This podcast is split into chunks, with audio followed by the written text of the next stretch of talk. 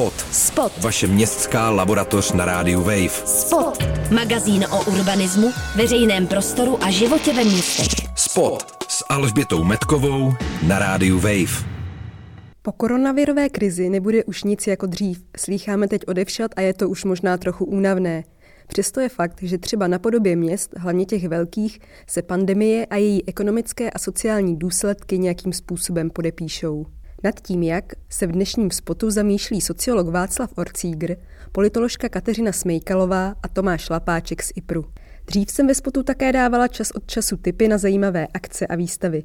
S tím je na nějaký čas pravděpodobně konec, mám tu ale tip na několik zajímavých knih. Česko se stává zemí ocelových měst. S Žilem Vernem to nemá nic společného. Stejnojmená kniha pojednává o obřích skladech a montovnách, které zabírají čím dál víc české krajiny. Knihu vydala galerie Viper a vychází z výstavy věnované právě architektuře logistiky. Rozhovor s jejími autory najdete v archivu pořadu Spot. Institut plánování a rozvoje hlavního města Prahy vydal nedávno svoji první publikaci Ke stolu. Necelé dvě desítky osobností z různých oborů se ve svých textech snaží představit vize budoucnosti Prahy. Texty mají ale dost různorodou kvalitu a formát, takže výsledek působí spíš zmatečně. Přesto něm několik inspirujících příspěvků určitě najdete. Českého překladu se dočkala kniha Význam v architektuře západu slavného teoretika architektury a filozofa Christiana Norberga Schulze. Kniha přibližuje základní proměny západního stavitelství. Norberg Schulz je v Česku velmi známý hlavně díky své knize Genius Loci, Krajina místo architektura, ve které se věnuje ve velké míře i Praze a kterou můžu určitě doporučit. A teď už ke slibované anketě, jak současná pandemie ovlivní podobu měst. Jako první se nad jejich budoucností zamyslel Tomáš Lapáček, ředitel sekce strategií a politik Pražského IPRu. Tak já bych asi začal tím, že vlastně e, krize tohohle typu jsou určitě krize, které města jako taková obecně přežijou. Já si vlastně historicky města, nepodaří se vám zničit město. Vlastně i Kartágo žije dál vlastně v nějakých jako virtuálních světech.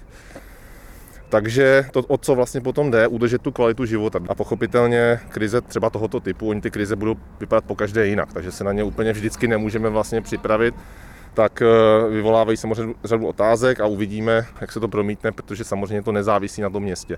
Ta města mají omezenou autonomii eh, v tom eh, systému a v organizaci státu. To znamená, že potom kvalita zvládnutí těch situací hodně závisí na tom, jak funguje komunikace, jak funguje sdílení informací a zdrojů a jejich distribuce uvnitř toho systému.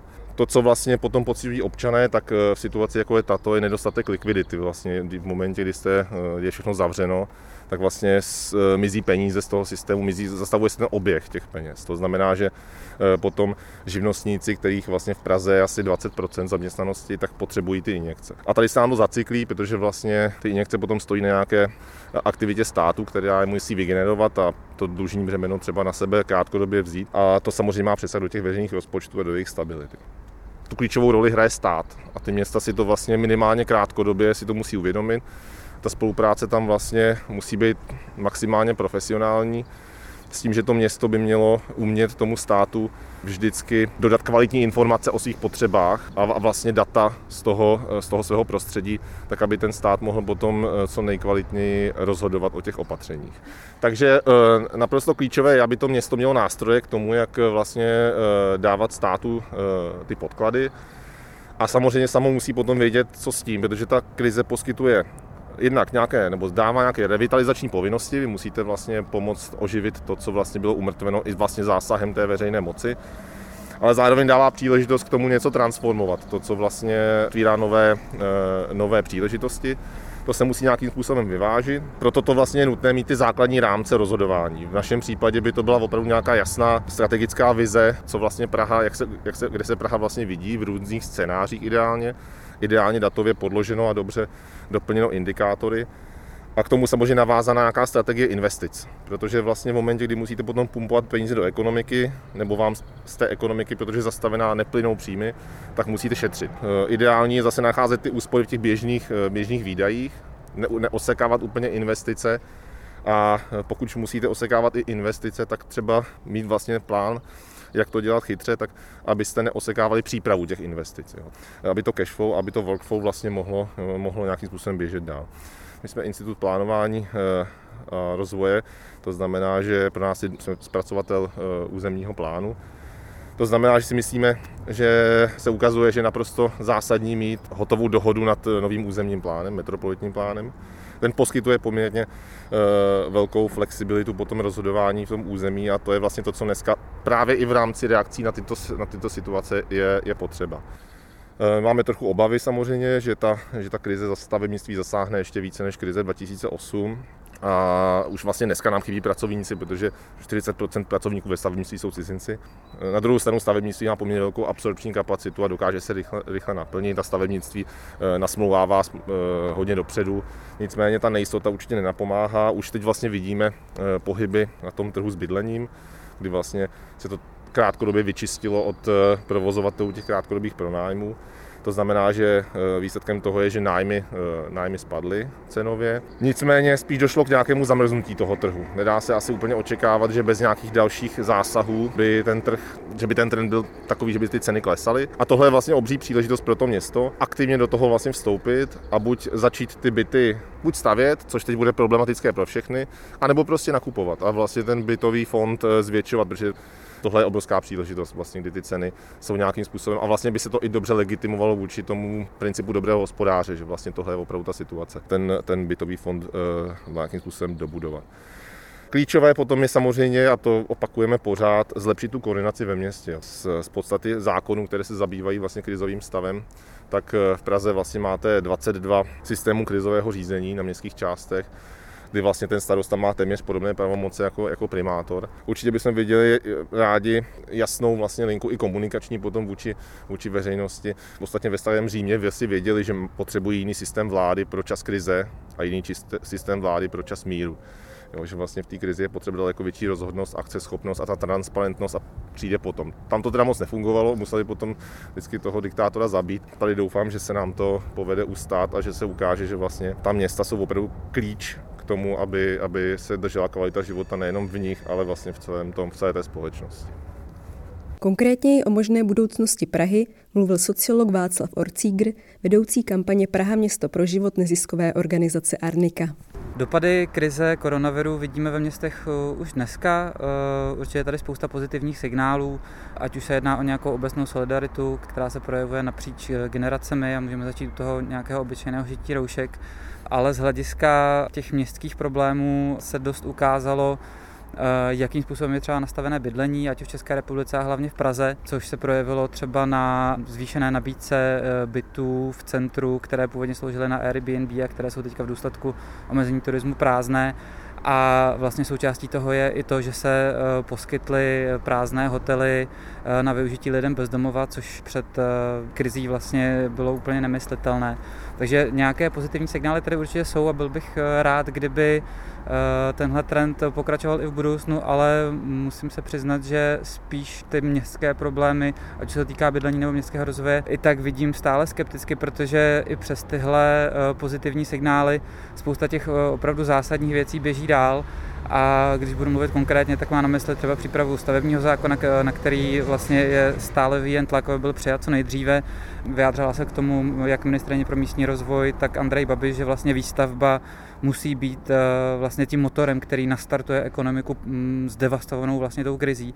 Takže eh, lze podle mě očekávat, že tady bude obrovský tlak na to, aby nejen byla přijata nová legislativa, která de facto usnadní a zrychlí tu výstavbu, ale eh, obecně bude větší tlak na to, aby se zkrátka více stavilo a ty peníze v té ekonomice mnohem rychleji proudily. Dalším, dalším příkladem, takovým precedentem vlastně je třeba aktuální případ povolování výstavby u Masarykova nádraží, která vlastně eh, zcela obešla běžné zvyklosti. Stavební úřad na Praze 1 eh, de facto pouze obeslal eh, přímé účastníky řízení a úplně se vyhnul potenciálním kritikům toho projektu, který bývá prezentován jako vlastně návrat světové architektury do Prahy.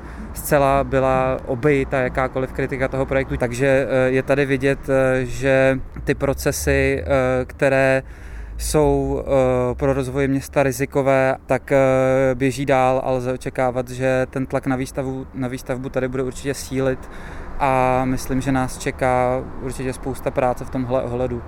Další věc, která se zřejmě stane, je i dopad té krize třeba na, na neziskový sektor, to už se taky projevuje třeba uh, návrhem uh, komunistických poslanců, který vlastně chtěl uh, omezit financování ekologických neziskových organizací, což se týká i organizací, které třeba nějakým způsobem řeší to, jakým způsobem se bude rozvíjet město a jakým způsobem se v tom městě bude žít. Takže myslím, že i přes ty pozitivní signály vlastně na, na úrovni veřejné zprávy a povolovacích procesů se nic nemění, naopak lze očekávat výrazně větší tlak na, na ty vlastně jakoby rizikové oblasti z hlediska kvality života ve městě.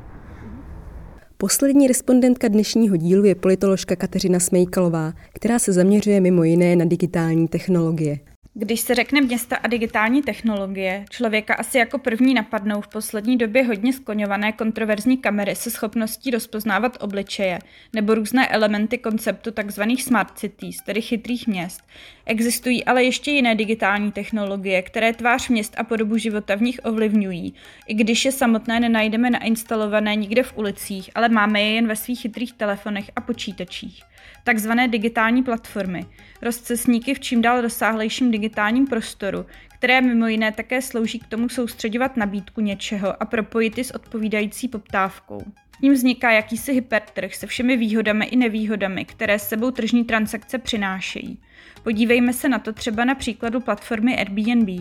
I bez digitálních platform bylo teoreticky možné pronajímat byty turistům, bylo to ale daleko obtížnější. Se vznikem platform najednou skoro všechny informační a transakční bariéry padly a pronajímat takhle byty se tak stalo ohromně jednoduché a výnosné. Důsledky, jaké má koronavirus pro business Airbnb a jemu podobných, patří nyní k tomu, jak virus nepřímo proměňuje města. S uzavřenými hranicemi nejsou turisté, byty pro ně určené jsou prázdné nebo s nimi jejich majitelé dočasně zkouší štěstí na trhu s normálním bydlením, či se jich zcela, snaží zbavit zcela. Při pohledu na rázem zaplněné servery pražských realitek je víc než kdy jindy zřejmé, jak velkou moc má tato digitální platforma nad děním ve městech. A že už se dál nemůže hrát na to, že je jen jakousi moderní nástěnkou, na kterou si každý může připíchnout svůj inzerát a ten, který tam nástěnku umístil, s jejich obsahem nemá cokoliv společného. Přesně to je totiž u Airbnb jádro problému. Zatím mu tento postoj prochází, což ale také znamená, že data o svých hostitelích nemusí nikomu vydávat, čímž je znemožněna jakákoliv smysluplná regulace tohoto fenoménu. Platformám, kterým se naopak v koronavirové krizi daří, patří ty, které koordinují poslíčky sídlem, v Praze tedy například Uber Eats nebo Volt. Režim, který restauracím a bistrům umožnil prodávání jídel a nápojů pouze to go, vede k velkému rozmachu takové donášky – pokud se na to zvykneme a přeneseme si tento zvyk do pokrizové doby, čímž bychom následovali trend západních zemí, zejména USA, kde se pro letošek ještě před koronavirem čekalo, že bude take away až polovina ze všech v restauracích uvařených jídel. Tvář města to promění také. Místo pohybu lidí ve veřejném prostoru a jejich setkávání v podnicích mohou lidi čím dál tím víc sedět mezi svými čtyřmi stěnami a městem se čím dál víc pohybovat po slíčci z termobatohy. Ti přitom obvykle představují čistokrevný prekariát. Formálně freelanceři, jejichž práce se nepojí s žádným společenským uznáním, často jsou špatně placení, mnohy od provedené donášky. Pokud k městu nepočítáme jen podobu prostranství nebo počet bytů, ale zajímá nás i jeho sociální struktura, musí nás zajímat i poslíčci a platformy, pro které pracují. Jeden ze způsobů, kterými koronavirová krize tedy proměňuje města, je to, jak výrazně nám ukazuje, jaké hmatatelné důsledky má existence platform v digitálním prostoru pro naši fyzickou realitu. Měli bychom to vzít jako podnět k tomu je konečně přenutit k tomu za to také převzít odpovídající odpovědnost a nedovolit jim se dál tvářit jen jako nástěnky nebo mobilní operátoři, kteří z důsledky transakcí jejich prostřednictvím učiněnými nemají cokoliv co dočinění. V příštím díle spotu se dostane i na to, jak budoucnost měst vidí architekti a urbanisté. Spot poslouchejte na Waveu každý čtvrtek v jednu hodinu, najdete nás na webu wave.cz, v podcastu na audioportále můjrozhlas.cz a dalších streamovacích platformách. Naslyšenou se těší Alžběta Metková. Spot. Spot. Vaše městská laboratoř na rádiu Wave. Spot. Přihlaste se k odběru podcastu na wave.cz lomeno podcasty a poslouchejte Spot kdykoliv a kdekoliv i offline.